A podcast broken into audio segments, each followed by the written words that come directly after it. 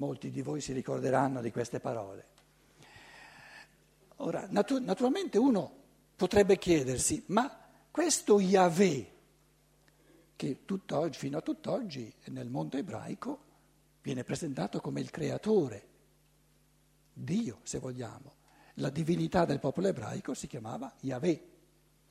Oppure questi Elohim, e a tutti quelli che sanno un, un po' di ebraico, qui in sala, faccio presente che la desinenza him in ebraico è sempre plurale. Ed è un, un grosso problema per il mondo ebraico a tutt'oggi che da un lato l'ebraismo si presenta come strettamente monoteistico, così come l'Islam, come il Corano, e d'altra parte, giusto all'inizio della Bibbia, la divinità porta un nome plurale. Perché se noi traduciamo in italiano Elohim, dobbiamo tradurre gli Elohim, perché è plurale. E chi sono questi Elohim? Chi è Yahweh? Né Yahweh né Elohim sono la divinità suprema nella struttura del cosmo in cui noi siamo. C'è la divinità, diciamo, l'istanza creatrice suprema, vedremo forse domani che anche questa è trinitaria, poi ci sono tre trinità di esseri spirituali, di puri spiriti tra la divinità e l'uomo e poi c'è l'uomo come decima gerarchia di spiriti. Quindi se vogliamo, se, se, se contassimo, eh, eh, so, sono tre nella, nella, Trinità, poi troni, cherubini e serafini, usando, eh, ne parleremo domani, il linguaggio diciamo ebraico-cristiano, poi spiriti della forma, spiriti della saggezza e spiriti del movimento, i tre in mezzo, poi ci sono gli angeli, gli arcangeli, i principati, questi tre in mezzo in italiano si chiamano potestà, virtù e dominazioni. Allora, tre e tre sei e tre nove e tre dodici, l'uomo sarebbe il tredicesimo essere divino, però lasciando fuori la divinità, lasciando fuori la Trinità divina, abbiamo nove gerarchie angeliche e l'uomo la decima gerarchia. E la domanda sulla Bibbia è dove sono queste nove gerarchie di angeli nella Genesi? Sono quasi inesistenti. Il testo non ne parla di fatti e dice Yahweh, Yahweh, questi Elohim sono spiriti della forma, non è la divinità più, più grande, tanto è vero che il Cristo, qualcuno di voi se ne ricorderà, nel Vangelo di Giovanni, continuamente dice ai, agli ebrei che lo ascoltano, ai giudei che lo ascoltano, voi il mio padre non lo conoscete proprio. Non lo conoscete il mio padre, parlate di Yahweh, no? ma il mio padre non lo conoscete, il Padre Supremo. Quindi è chiarissimo che questa, diciamo, questa, ehm, questo rovellio di sapere chi è questo Yahweh, allora diciamo, questi spiriti della forma creano Adam. Adam. Scrivo con, eh, con lettere ebraiche, sono così belle. A, upsala. Adam.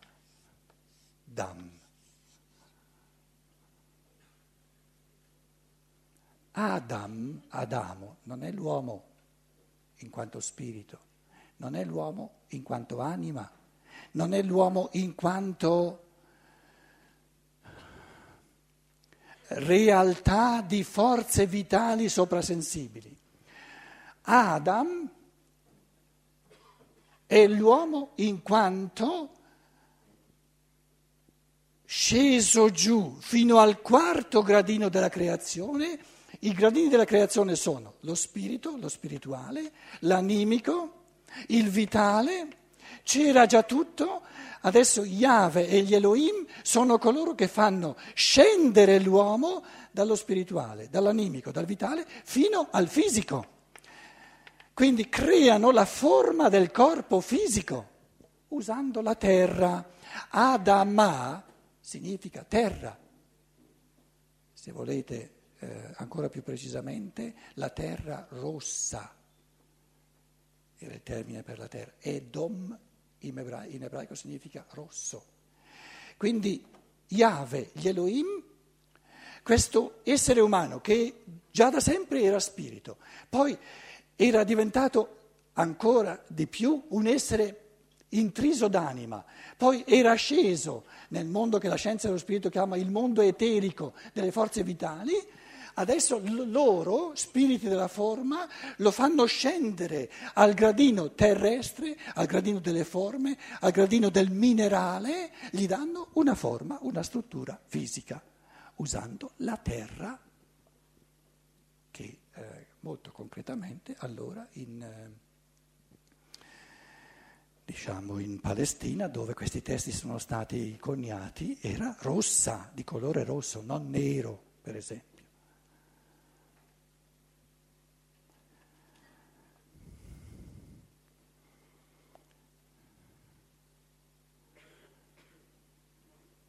Quindi, in questo testo della Genesi, i puri spiriti, le nove gerarchie angeliche vengono messi in secondo piano, è come se non ci fossero. Tutto il mondo della natura, la creazione delle pietre, la creazione delle piante, la creazione degli animali viene messo in primo piano e nella creazione dell'uomo viene messo in primo piano il fatto che l'uomo viene creato ora al quarto livello del corpo fisico del corpo che ha una forma minerale, intridendosi di materia minerale, acquisisce una forma visibile, materiale, fisica. Si potrebbe dire che eh, questo testo della Genesi è stato scritto in un eh, tempo in cui l'umanità era già profondamente diventata materialistica. Se paragoniamo questo tipo di creazione dove Adamo in quanto uomo fisico, la creazione della natura fisica sta in primo piano, gli angeli sono quasi non esistenti, si confonde una, una gerarchia di angeli, non è che il testo lo confonda, però coloro che l'hanno interpretato confondono Yahweh e Elohim, che è soltanto quattro gradini al di sopra dell'uomo, come se fosse la divinità ultima, più alta che ci sia, più assoluta. Io non dico che coloro che hanno, che hanno forgiato il testo della Genesi abbiano, per il fatto stesso che hanno usato un nome plurale per Elohim, sta a dire che coloro che hanno, che hanno scritto, che hanno coniato il testo, sapevano che era una gerarchia angelica e non la divinità monoteistica la più alta che ci sia.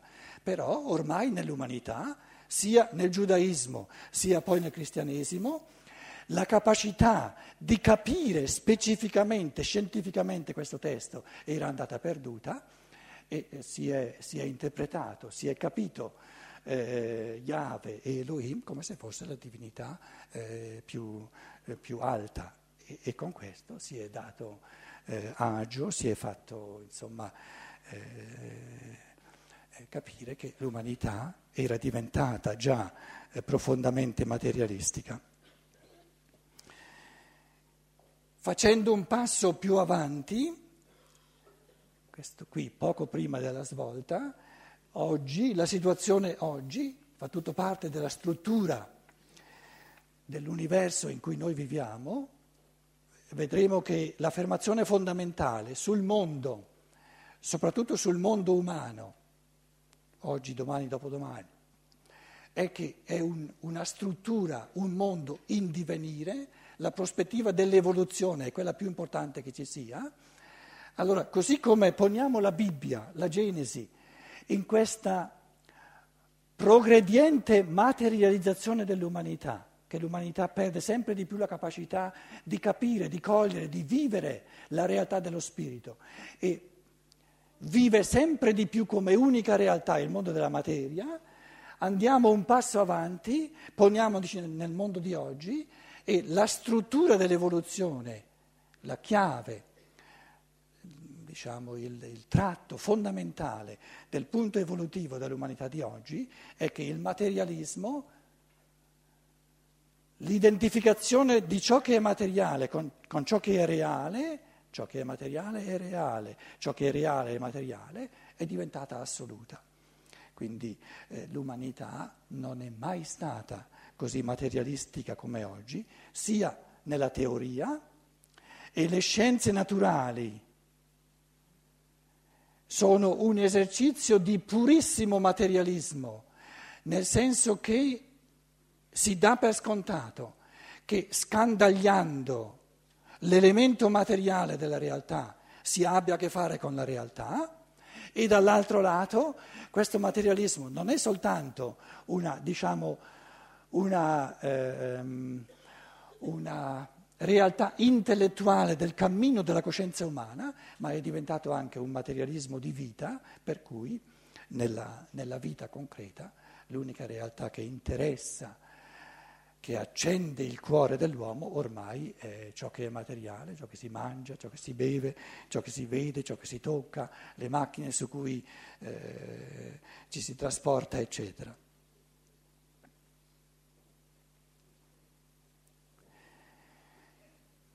In un certo senso, il fatto che noi oggi ci troviamo nel punto assoluto del materialismo, un, eh, se volete, un, um, un sintomo, una realtà sintomatica di questo fatto del materialismo è la, diciamo, eh, la lotta, la, la, mm, la disquisizione in America, per esempio negli Stati Uniti, molto acuta tra creazionisti e evoluzionisti, creazionismo e evoluzionismo.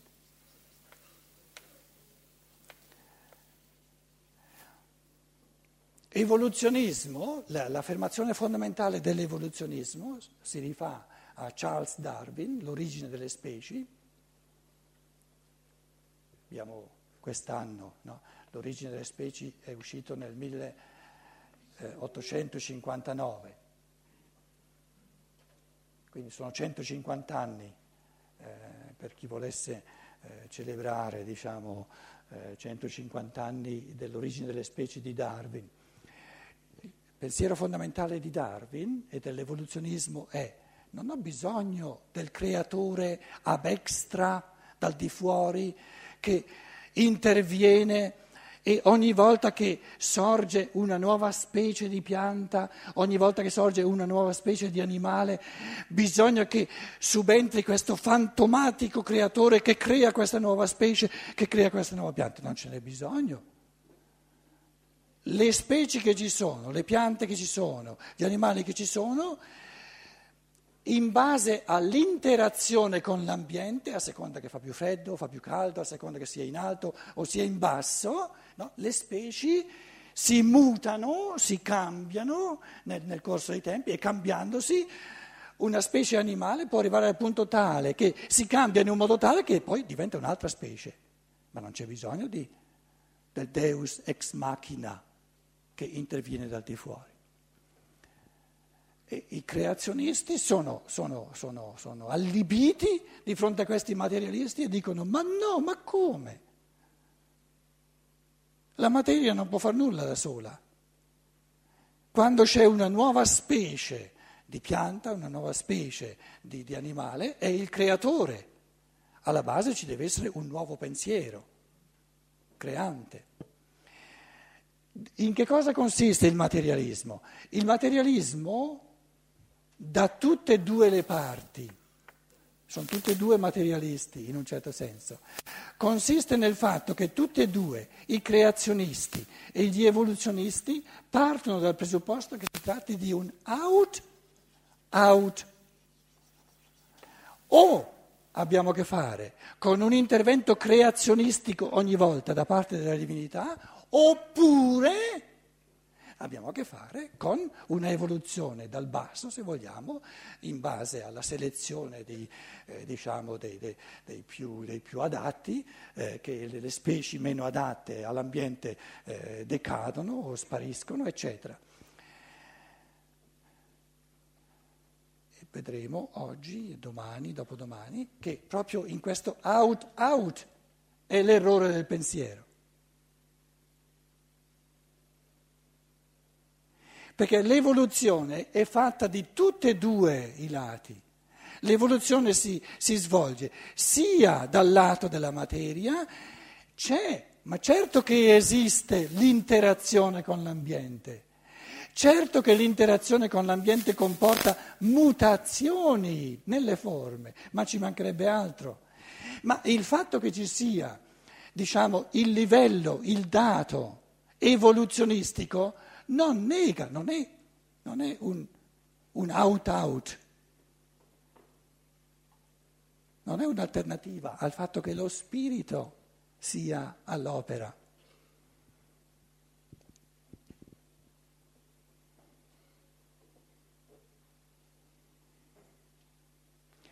Quando un contadino irriga un prato, un, un, un, un campo, da che cosa dipende? Dove l'acqua va a finire e dove l'acqua non va. Dipende dal suolo? Certo che dipende dal suolo, perché dove ci sono 5 o 6 metri, 20 centimetri più alti e l'acqua è pochina pochina, lì non ci va e va dove il terreno è più basso. Non vi pare? Allora, se è il terreno a decidere dove l'acqua va e dove l'acqua va, allora non è il contadino a deciderlo. Out, out. O lo decide il terreno o lo decide il contadino. È un pensare stupido, bacato? Perché il terreno decide che l'acqua, dove il terreno è 20 centimetri più alto, da sola non ci va. E allora ce la fa andare il contadino? Chi decide dove va l'acqua e dove non va? Sia il terreno, sia il contadino. L'uno non esclude l'altro. Il pensare umano, lo spirito umano, dovuto a, inser- a, questo inserirsi sempre più profondamente, sprofondarsi nella materia, è diventato così povero, così esile.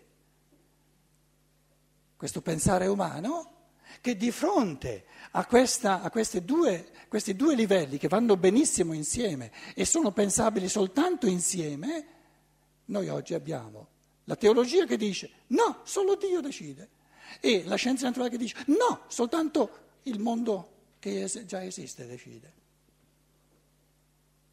E se uno ci pensa bene è, è proprio un invito a fare dei passi in avanti nel pensiero.